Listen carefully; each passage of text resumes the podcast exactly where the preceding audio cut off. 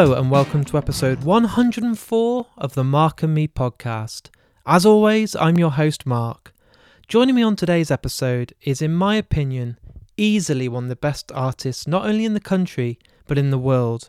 He has such a unique style that whenever that whenever I see his work, I instantly recognize it's one of Dan's. I am joined today by the absolutely awesome Dan Mumford. This is someone I've wanted to get on the podcast the moment I decided to go down the route of doing some artist specials, the voice behind the artist. And if you tuned in a couple of episodes ago, you'd have heard me launch this whole new section with the amazing Matt Ferguson. And now it's Dan's turn, and I can't wait to share this interview with you. From the moment we start talking, we hit it off, and he's absolutely awesome. One of my favourite interviews I've done on Mark and Me, and it'll be coming up very, very soon. But you know the score by now. I like to touch base and talk about the last episode. It was an incredible artist, an incredible producer, Cold Heart. The response was fantastic, and thanks to everyone that tuned in. I've seen some new followers come from it and a whole new audience. So thank you so much for Coldies for coming on the podcast, and thanks for you guys checking it out. But back to today. It's the whole voice behind the artist special. This is the second in a series of five, and I'm thrilled that it's Dan's time. I first remember seeing Dan's work when I went to an Eddie Vedder concert in London about four or five years ago. His artwork stood out, and it was one of those ones that as soon as I knew who it was, I explored on Instagram and all the usual ways of finding out an artist and discovering then some of my favourite pieces of art. He's done stuff for Ghostbusters, The Descent, which is easily one of my favourite horrors I've ever seen, but like I've said, he has this style. As soon as I see it, I know it's his. He's an incredible guy, and I think the best thing to do now is get to the interview. So here's me and Dan Mumford talking all things art. Dan, thanks for joining me today on the Mark and Me podcast. No problem at all. Good to be here. What I wanted to do, Dan, is for those people that are listening that may have not discovered your work yet, is give them an idea about the person that you are. So, taking it right back to when you were at school, were you someone that knew you wanted to be an artist at such a young age, or was it later on in life that you found that kind of love and passion? Um, I definitely always enjoyed artwork in most capacities at school. Um, I, you know, I didn't really have much interest in any of the sciences and stuff like that. So, you know, I, I played music, I created artwork. I quite enjoyed like English literature, so like writing stories and making up worlds and stuff. Um, so I always knew it was going to be something creative that I ended up doing. Um, the path of art wasn't necessarily chosen until it was kind of a flip of a coin actually. Like as i was deciding as i was sort of graduating from secondary school to university it could have gone into uh, like literature writing stories and stuff or artwork. And i think in the end i was just like i'm probably a better artist to an extent you know Yeah. and that was it and i just sort of went from there really yeah And was it at that point that you believed in yourself enough to know that you could hopefully make a career out of it, or were you were you doing kind of jobs, or how did how did it work out that you got that balance? Because every artist I've spoke to recently have always had to work in a record shop or uh, selling Yeah. stuff, and that it's it's really been hard to juggle it so it could then become just the sole focus. Oh no, I mean, I think from 18 is when I went to art school, university. Yeah, Uh, and from 18 until 23, I wasn't making any money at all. Like, I think I got my first proper job as an artist as I was graduating from university, and that was around that was around 2007, 2006. So, like, I I actually had a sort of slightly strange journey through university. I did a I did a foundation year, which is where you just sort of explore lots of different things, and then I did a university degree, but I actually sort of had a false start and only did half of one year because the course was awful. Oh, okay. so then I so I left the course and then started another course. So like basically, I spent about five years at university, so, sort of, um, yeah, and yeah, I wasn't. I think I, I worked like a few odd jobs throughout that time. I was working at a pharmacy for a while, yeah. um, but no, I wasn't really making any money until until I was pretty much graduating. And then luckily, it kept going. I, I've not had to stop since I graduated, so that's really good. So when you graduated and you're doing these pieces of work and finally getting some money for the uh, the time and effort you've been putting in, what were these sort of projects you were getting to work on? Can you remember the early ones where you were actually receiving checks and thinking, "Wow, this is awesome"? Oh yeah, it was. Um, it was basically all music based stuff. So when I was younger, I played in a lot of bands, and um, so I was part of quite an active music community. And that meant that I had a lot of friends that were still part of the music community, and they had gone on to have careers. So while I was at university, they were sort of forging their paths and either working uh, in uh, like labels and stuff or putting on shows or in active bands that were now signed and touring so i ended up working with them a lot of the time like doing gig posters and t-shirt designs and cd covers. And that slowly sort of turned into a sort of full-on career path where i was essentially designing and creating artwork for lots of alternative music bands. And that, that was that was like the start for the first few years and can you remember the first time you maybe got like an album cover that you thought was quite an established band or something that you were like wow i'm so proud i can actually see it this is me i'm trying to think what the very first one was. So the, the one that most people know me for doing was i worked with the band gallows. Yeah. And that was that was the first one where it was properly fully all over the place. And in, in you know you could go into uh, Virgin Virgin record stores. You could go in there and it would be there, and I was like, wow, that's amazing. But the very first one, I think it was this band. It was a band called like Break the Sky, I think, and it was the artwork doesn't look anything like my artwork, but that was I think that was the very first one where I actually had a physical thing in my hands, and I was like, okay, I like I'm into that. Like that yeah. feels really good, you know. Um, and that, as well as like a couple of T-shirts that were you know again they're very crude in comparison to what i do now but it was that it was that light bulb moment you know where you sort of go okay this this is viable if you will. You know i can i can do this and people seem to want me to do it. So that was really good. And you're saying now obviously after uni you're doing quite a lot of band work and stuff in the music mm-hmm. scene. When was it you kind of broke out of that and then started doing stuff to do with films and obviously um, lots of movies and posters and theme posters for certain releases? Um, I think it was around 2014. So it was a good five, six years where it was mainly music stuff. Um, and then it wasn't like an instant transition or anything. It was quite a mm. slow process, just sort of working with a few, uh, few different sort of clients and brands. Uh, there's a gallery called Dark City Gallery based in the UK. Yeah. Um, so it's an online thing, but they um, you know they they were probably the first people to reach out to me and say have you ever thought about doing you know an alternative movie poster and i think the very first one we did was for the wicker man lovely and that was amazing because like it ended up being actually used by studio canal for the re-release of the film in the yeah. cinemas so the actual giant you know posters you'd see down on the tube when you're getting the train or something like they had my artwork in it. That was pretty cool. Um, and again, that was probably a moment where I went, okay, so this is also a viable option for my artwork because it, you, you need those moments where you see your artwork put into a different medium to go, all right, so people people like this, you know. Yeah. Um, and from there, I, I did a few with them, and then I started working with a few uh, galleries in America uh, Gallery 1988 and Hero Complex Gallery.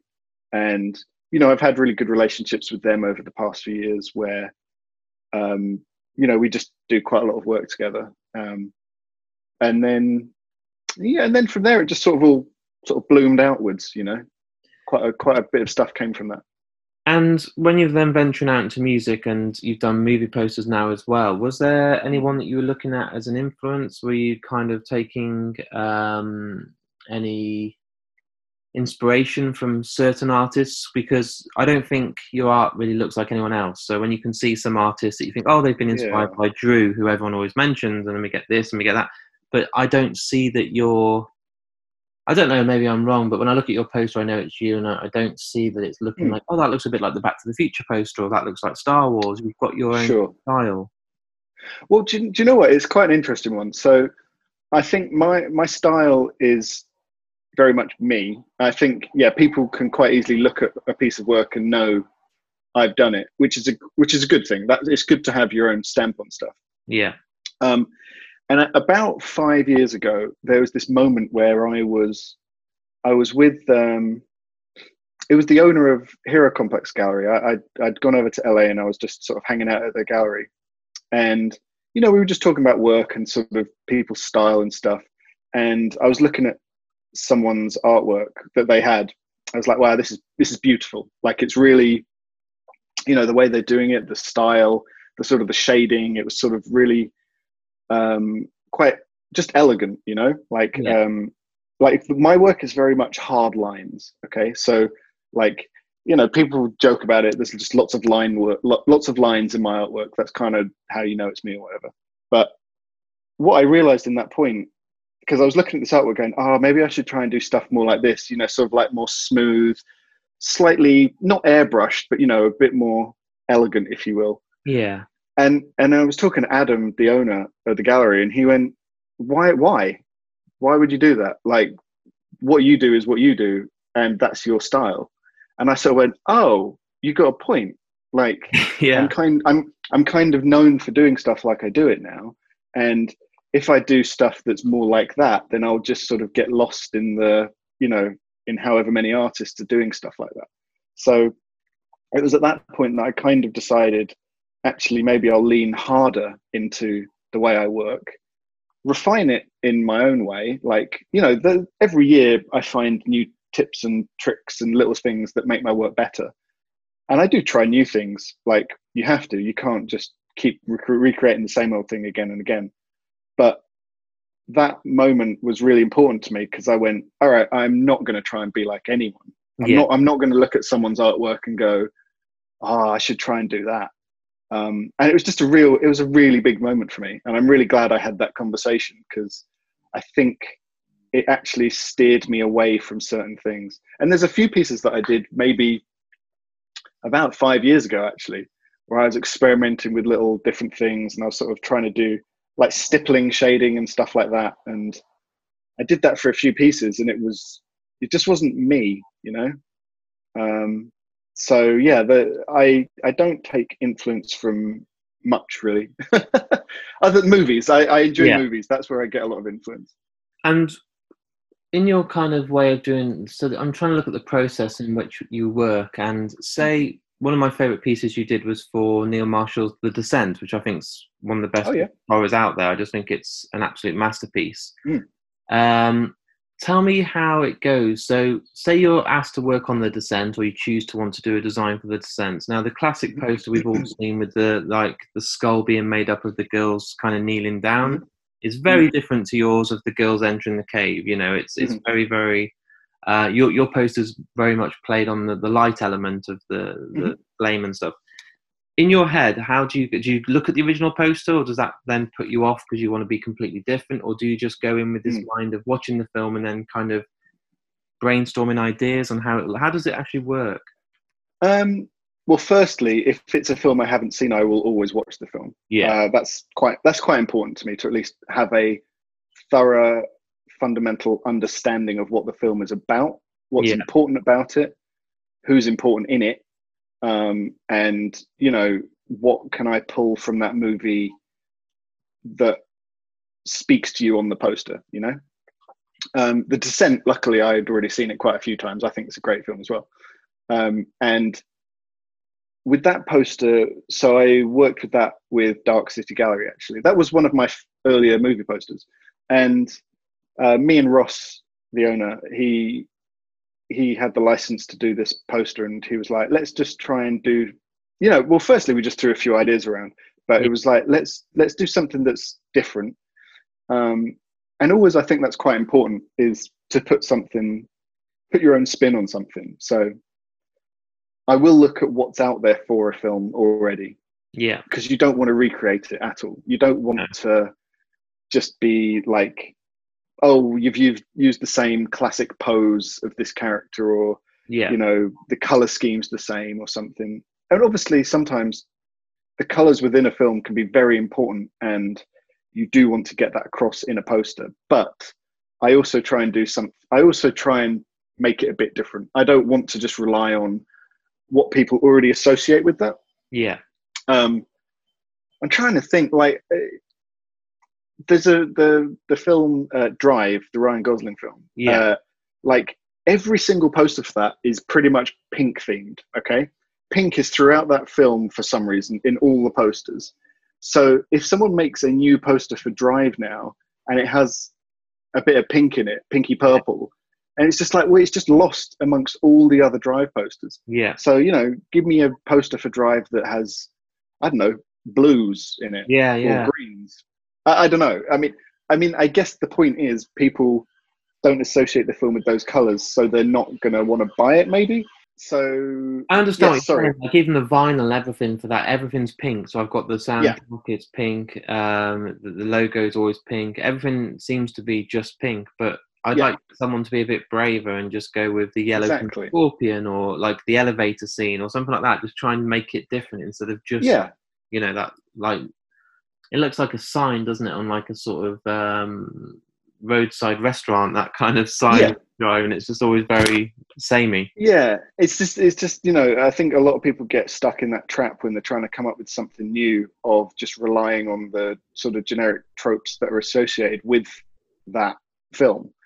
Um, so with the descent, like we were just like, well, let's just do something that's kind of its own thing, and it's it's quite an odd composition actually. Like it's it's not the sort of thing I'd probably do now, but I think at that time I was quite not not uh, brave's not the word, but I was quite happy to uh, yeah I was quite happy to explore different compositions and try different things, and um and it's yeah you know it's just little silhouettes of people exploring a cave. But the if you actually look at the poster closely, you've got the monsters sort of just dotted around the sides, very Yeah. Very dark. You can't really see them. And I think that's that's the important thing about the descent is what you can't see in the Yeah. film because the the monsters are basically hidden for the whole film Yeah, and those are the i've seen quite a few posters that use that effectively um, and uh, and just do different sort of compositions with that in mind um, so you know that's i guess that's something that we did that is in other posters but then the composition itself and what's happening in it is you know a little bit different and the color as well it's sort of greeny purples and stuff so yeah it was a, it was a fun one to work on that yeah. I remember um, it was actually only just, I think it's just over 12 months ago. Um, I went to Wembley Stadium to see The Who. You know, I didn't buy a Hmm. ticket to see The Who. I went to buy a ticket to see Eddie Vedder because Pearl Jam are Yeah. easily one of my favourite bands. And just before the um, day, I think it might have been the day before, they announced the merchandise range. You know, your pin Mhm. badges and your t-shirts. And suddenly, I saw a poster of Eddie walking with his guitar towards Wembley, and there's the Who logo. Instantly, I was like, "Fucking hell, that's Dan! Like that's Dan's Yeah. work. Look at it." I was like, "I need that." So me and my best friend Darren, we went down to Wembley, got there really early. We had to watch the Kaiser Chiefs. It was that early. uh, we got there, but the the good news was we managed to get a poster each and they sold out really quick but yeah how did it come about that you got to do that and work with fucking pearl jam man Well, that's do you know what? That's been a real fun journey. Actually, it's been about I think that's been about four or five years now, yeah and there's there's been maybe a poster or two each year. Um, and I've the first one I did was for it was the first one was for Eddie Vedder, and it was a London show, but it wasn't that one. It was uh, I can't remember it was. I think it was Hammersmith maybe, um, and that was just that was him. The poster was him walking across the bridge uh, towards the venue, and I didn't really realize at the time how big that how how crazy the fans would be for that poster, right? yeah So I think you know, obviously I know Pearl Jam's a huge band. I know that, but you know the poster went within seconds at the show, and when I put it on sale on my site, again within like thirty seconds, I'd never experienced anything like that before. no Um, and you know, I got lots of emails afterwards like, "What the hell, man? I couldn't get a poster; it was gone before I'd even like seen it." Um, and I was like, oh, "Okay, wow, these, you know, this is a this is a big deal, right?" yeah massive Um, and then I ended up doing two more Eddie Vedder posters, and we sort of continued the journey. Um, and it was him walking across a bridge every time. Yeah. Uh, so there's like a cool trilogy of posters of him doing that. And then I did one for Pearl Jam, which was like, you know, it's like, oh, we've upgraded to the full the full band. The full band now. yeah. Um, uh, weirdly, I think people maybe go a bit more uh, crazy for the Eddie Vedder solo posters. I'm not sure. Uh, but then we finally did one more for Eddie, and uh, that was the Wembley one. And it was funny because um, Chris Sigling, who I, who's kind of like the art director of these posters, I guess, he um, he arranges everything, and he said we don't want him going over another bridge. We've done enough bridges. So there's like this trilogy of him walking across a bridge. Was like, let's do something different. But I still wanted to do it with like Eddie walking to the show. Of course. Um, because I kind of like I, I like that. It's like he's forever touring, you know. Yeah. Um, not now, unfortunately, but you know, um, yeah. So that was just a it was just a really fun one. It was kind of like we'd done all these posters before, and at this point, like I knew how important it is to get a poster like this right, you know, yeah. because there's a lot of eyes on it. Um, it's going to mean a lot to so many people, and whenever I do anything for Pearl Jam or Eddie, I, I put my all into it, you know. Yeah. Like that those those are posters where I really it's important to get it right. The details are all there. Um, and you know, just like that poster, things like getting uh, Wembley Stadium correct, if you will. You know, Yeah. like I spent spent a lot of time trying to draw that in the right way, looking at different angles and different photos. It's a real pain to draw.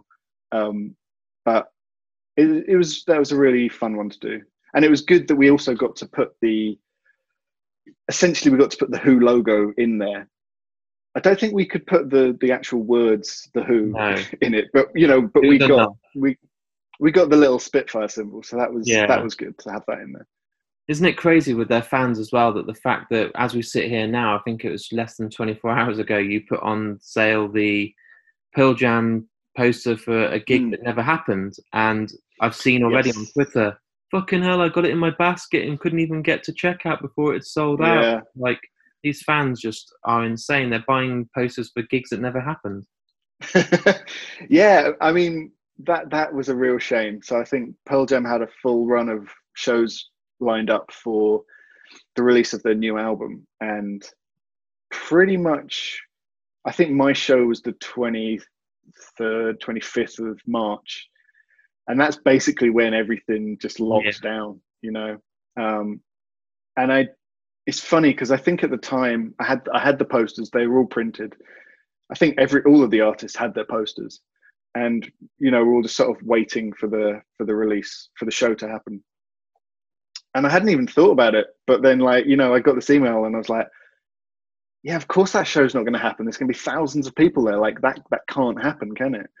Um, but yeah, like five months later, I think it was sort of decided that you know those shows are postponed, and I think when they do happen, it will make sense to do something new, I guess, Yeah. new artwork.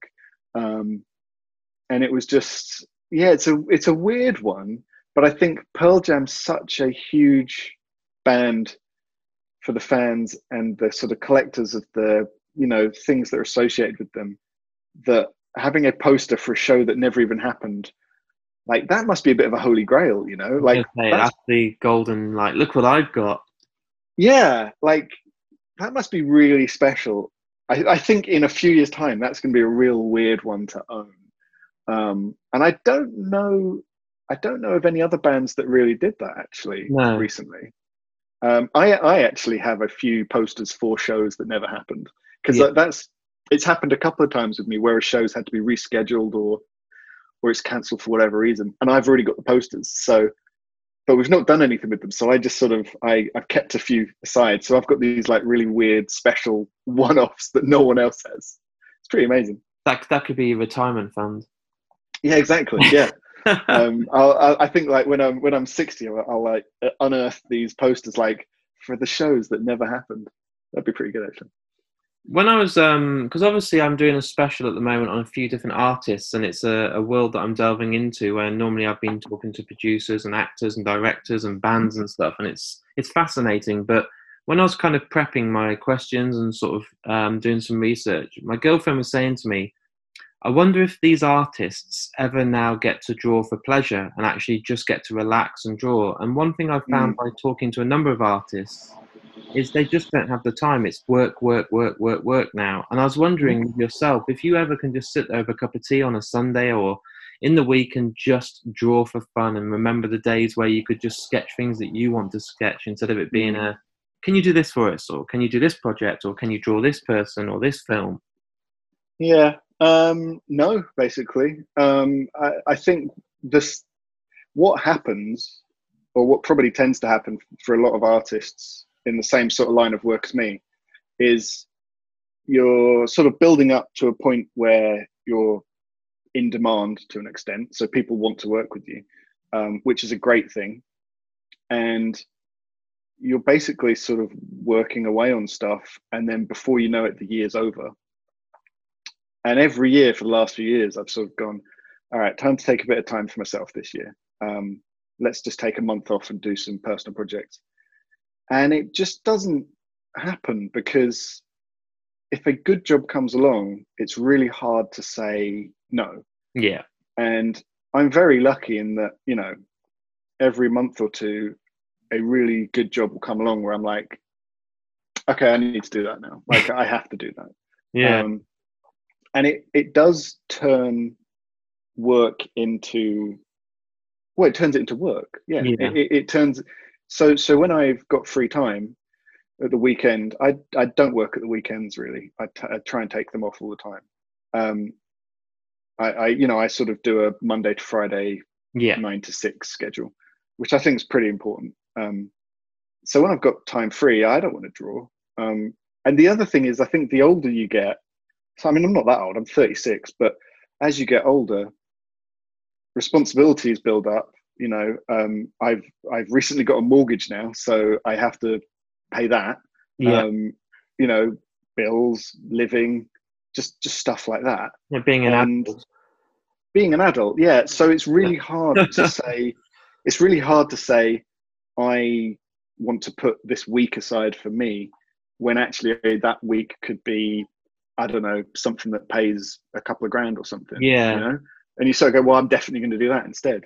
But the the problem is, realistically, for someone like myself, if I want to, I don't know, take my career to the next level, then I probably need to spend a bit of time on like some personal development with my work and stuff, and work out what that next stage is and the only way to do that is by taking time off and yeah. sort of calming down a bit so I, I probably need to like just stop for a bit and then who knows i don't know yeah. like it's it's it's a tough question that i posed myself for the last few years um, and actually this year was meant to be a bit of a chill out year but then coronavirus really hit and like most people instant panic you know yeah. so I'm I'm not gonna I'm not gonna turn down that job. I'm gonna I'm yeah. gonna work and try and squirrel away as much money as I can in case things go completely wrong. You know, so. And looking back at obviously most of the designs you've done so far, uh, what's been your kind of personal favourites? I know that must be quite hard to take a single piece or one design, but has there been one that you would frame and have in your lounge or you know your main look at this this is my favorite piece or the one you've enjoyed the most? Yeah. It's really hard. I ah, what's my favorite i don't know that i have a favorite really. I think the thing i'm most proud of is the 12 posters i did for the star wars the, the newer star wars trilogy. Yeah. So i did four for each of those films and they make up a giant set of 12 essentially. And uh, you know i'm i'm extremely proud of that. Um, i'm extremely gracious that lucas and disney allowed me to do that in such a huge official capacity um, that's probably the biggest project i've worked on it's probably the project where it's reached the most people yeah um, you know there's hundreds of thousands of copies of each of those prints out there you know, I think every in in the UK, it was like uh, most. I think it was at Cineworld, maybe Vue. I think most of those cinemas had the posters. Like you would just get one when you went to see the film. Yeah. You know, it's so so many copies. So that's the one where I know it really got my artwork out to the world. And that's you know, yeah, I'm I'm proud of that. Yeah. Um, there's things I change in them, as there is with all, all artwork. There's definitely stuff in there where I'm sort of like, yeah, I wish I'd done that better. But you know, that's hindsight, and sometimes you just got to get stuff done. I, I wonder with that as well. I mean, I'm I I'm not an artist. I, I am terrible at drawing, but um, I wonder when you know it's time that you can say it's finished. Because with editing of a podcast, I'm always sitting there and polishing bits. I'm taking bits out and then thinking, and I need to I need to give myself like a deadline. Like, look, this needs to be done by tomorrow. If I don't, it's delayed. So I'll set myself up to fail. I'll like put a tweet out saying brand new episode out in the morning. So I'm like, look, there's your deadline now. With yourself, you've released pictures for Star Wars, you know, one of the, the Mm. biggest franchises ever, and you're still saying right now you wish you'd change this or this isn't quite. yeah. How do you kind of get to the point where you can be that kind of strongly disciplined to say, that'll do now. I need to go to bed. that, that'll be it. Well, do you know what? With stuff stuff like that, it's generally because there's a deadline. Yeah. and it, it, it will be the sort of thing where so those those posters specifically the star wars ones they were nearly always created between let's say september and late november when the film was probably coming out in december so you know they were they were a few months out from the release of the films and the deadline essentially was you know they've got to be done at least a month before the film's coming out, which is a annoying because I haven't been able to see the film. so you know, I'm sort of I'm working with with all of those. I was working off trailers and notes from uh, higher ups and stuff. Yeah. Um, and so there's elements where you're like, well, I think this is probably correct, but maybe it's not. Someone's going to have to tell me if it's not correct, you know. Um, but it's it's very much like, you know, I've got to get this done this week so I can get on to the next one, and yeah. then the week after the next one. Um, and then amongst that, I'm doing other stuff. Uh, and generally at the end of the year, not this year, but for the last five years, I was always doing a show out in LA. And um, of course, this year there's no, there's nothing this year. There's no show in LA. There's no Star Wars film. so actually, this year I'll have a really chilled out Christmas time. But um, yeah, it's always that's always been a really busy period of the year for me. So it kind of would just be I, I actually would have a schedule pretty much set out where it would be this is the day this is finished and Yeah. the next day i move on to the next one and you just got to do that really um, i don't i'll always put in a little bit of extra time so it'll be like i'm finishing it on this day but maybe it's been submitted in three days time yeah. so it, gi- it gives you that little buffer to look at it the next day and say what the hell was i thinking that looks awful you yeah. know like it might and generally especially because i'll be working on stuff like that this happens probably more in the winter. Because the light goes at around four o'clock you know and then it gets dark and the studio's sort of lit and it's you're looking at the screen and it's like burning your retinas out. Um, and then the next day you'll come in and sort of go what were the, what are these colors they're awful. Like in the in the daylight they really look wrong and you have to adjust stuff. So i always i i this is a really good tip for anyone working with clients don't submit your artwork at the end of the day submit your artwork the next day in the morning Yeah. because it gives it gives you that little buffer to look at it and go i should have i should change this this doesn't look quite right you know um yeah so that's i don't know it's done when it's done basically yeah. but yeah, it's a tough. It's it's always tough. Always really tough. And a question I've asked everyone, it doesn't matter if it's an actor, director, producer, it doesn't matter who it is. Every guest that's come on the podcast, I like to end by asking their advice. So, anyone that's listening right now that wants to become an artist like yourself, who's influenced by yourself, who loves your work and thinks, I wish I could be like Dan, I wish I could be an artist, I wish I could have my designs in cinemas, what advice do you give them to try and make a name for themselves in a world right now where it's absolutely full of designers. It's everyone's Yeah. doing art, everyone's got Instagram, everyone's putting up their work, but how is it that you can kind of be that next step ahead or you can get to those places that others struggle with? Hmm. Um, do you know what? I feel very bad for anyone trying to start out right right now, actually, Yeah. because I think I think when I, you know, I've been doing I've been within the art industry for 13 years now, so that's quite a long time, and I've managed. You know, I, I had the lucky situation of being around when these social media trends began, if you will. Yeah. So I, you know, I've been able to build up a following slowly but steadily. Yeah. You know, it's it's not been like from one thousand to one hundred thousand in a in a year or so. yeah. That's been like over the whole time. So, and social media, whatever anyone says, it's vital. It's vitally important Yeah. for you to get your work out there right now. Um, I don't think, you know, I, I think for for a long time there were people like, oh, I don't bother with Instagram, I don't bother with this, whatever. Like if you're an artist, Instagram's like in. I think it's important because Yeah. that's where I see a lot of new artwork. That's where I know a lot of art directors see a lot of artwork.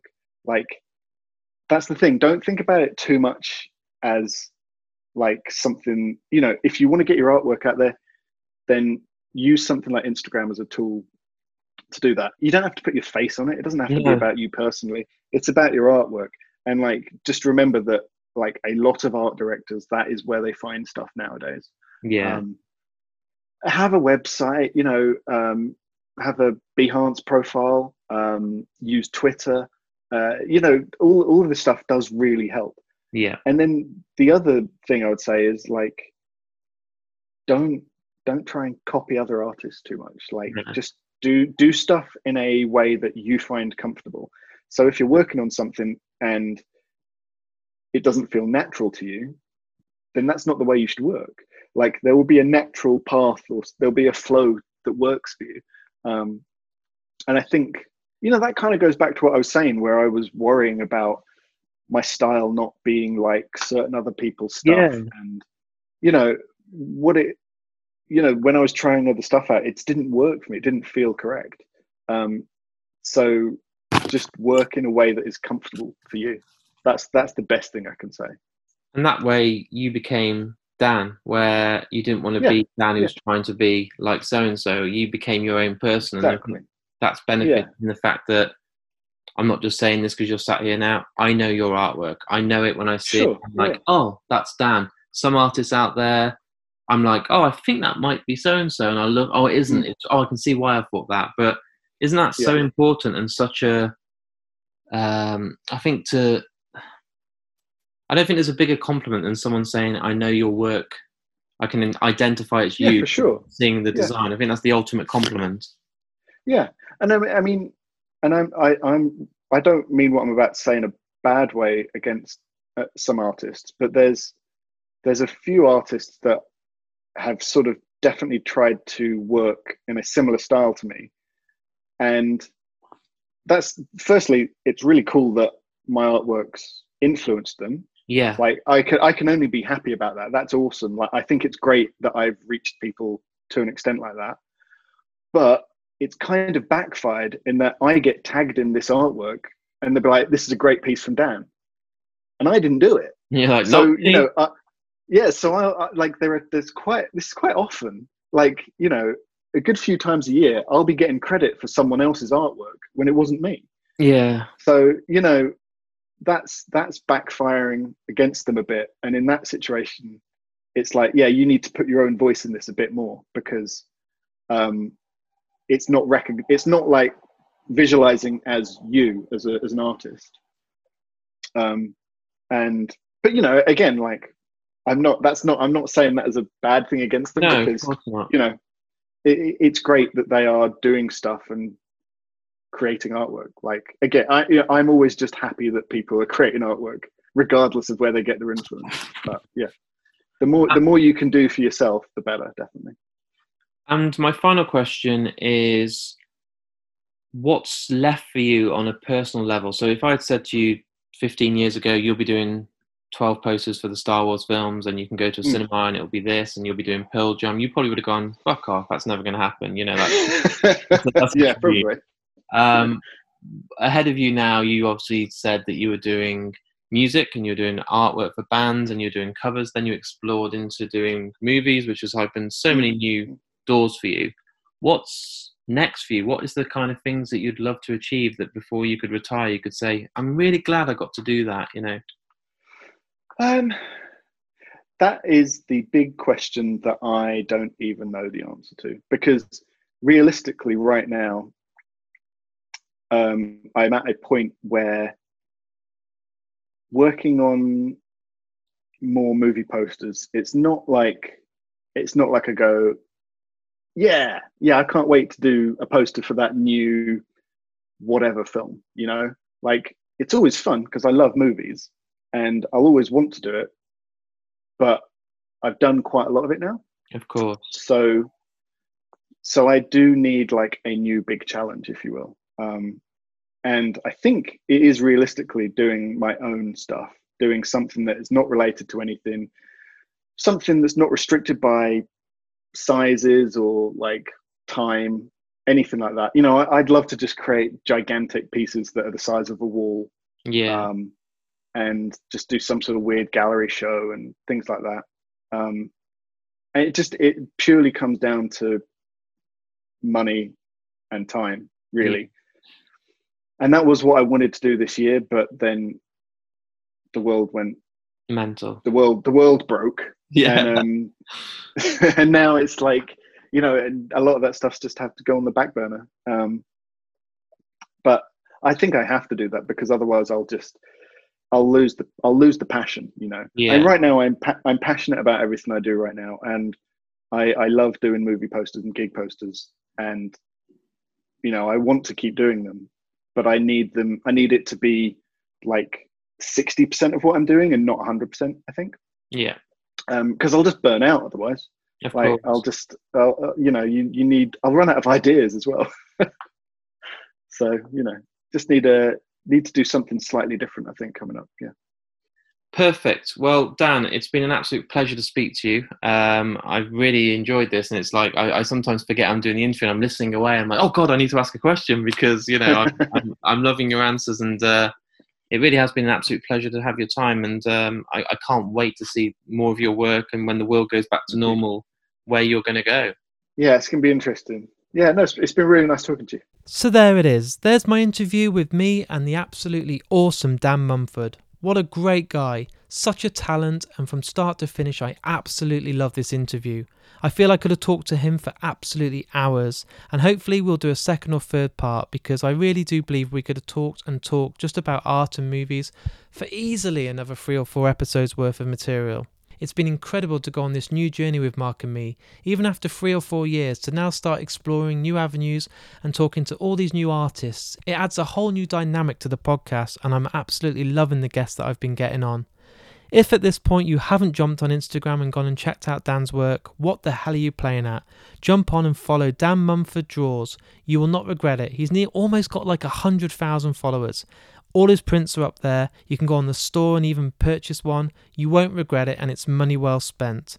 I will be running a competition very soon for one of his pieces of work. Go on Mark and me and honestly check out my Facebook, Instagram, or Twitter, and the details will be up there very soon. But you'll be able to have an opportunity to win a signed print.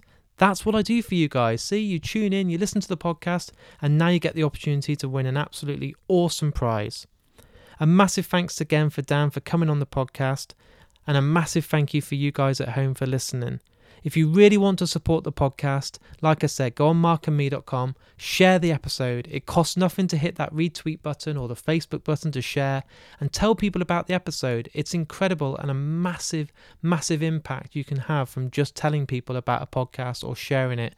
People see it on their feed and it makes a massive difference. Also, if you really want to support the podcast on another level, I have a Patreon page. It costs as little as a pound a month to support me, and at the moment you're getting four or five episodes per month, which is insane, and it's only going to get busier. I really appreciate everyone that's tuned in to today. I hope you've enjoyed this episode, and I'll be back in only a few days' time with a brand new episode.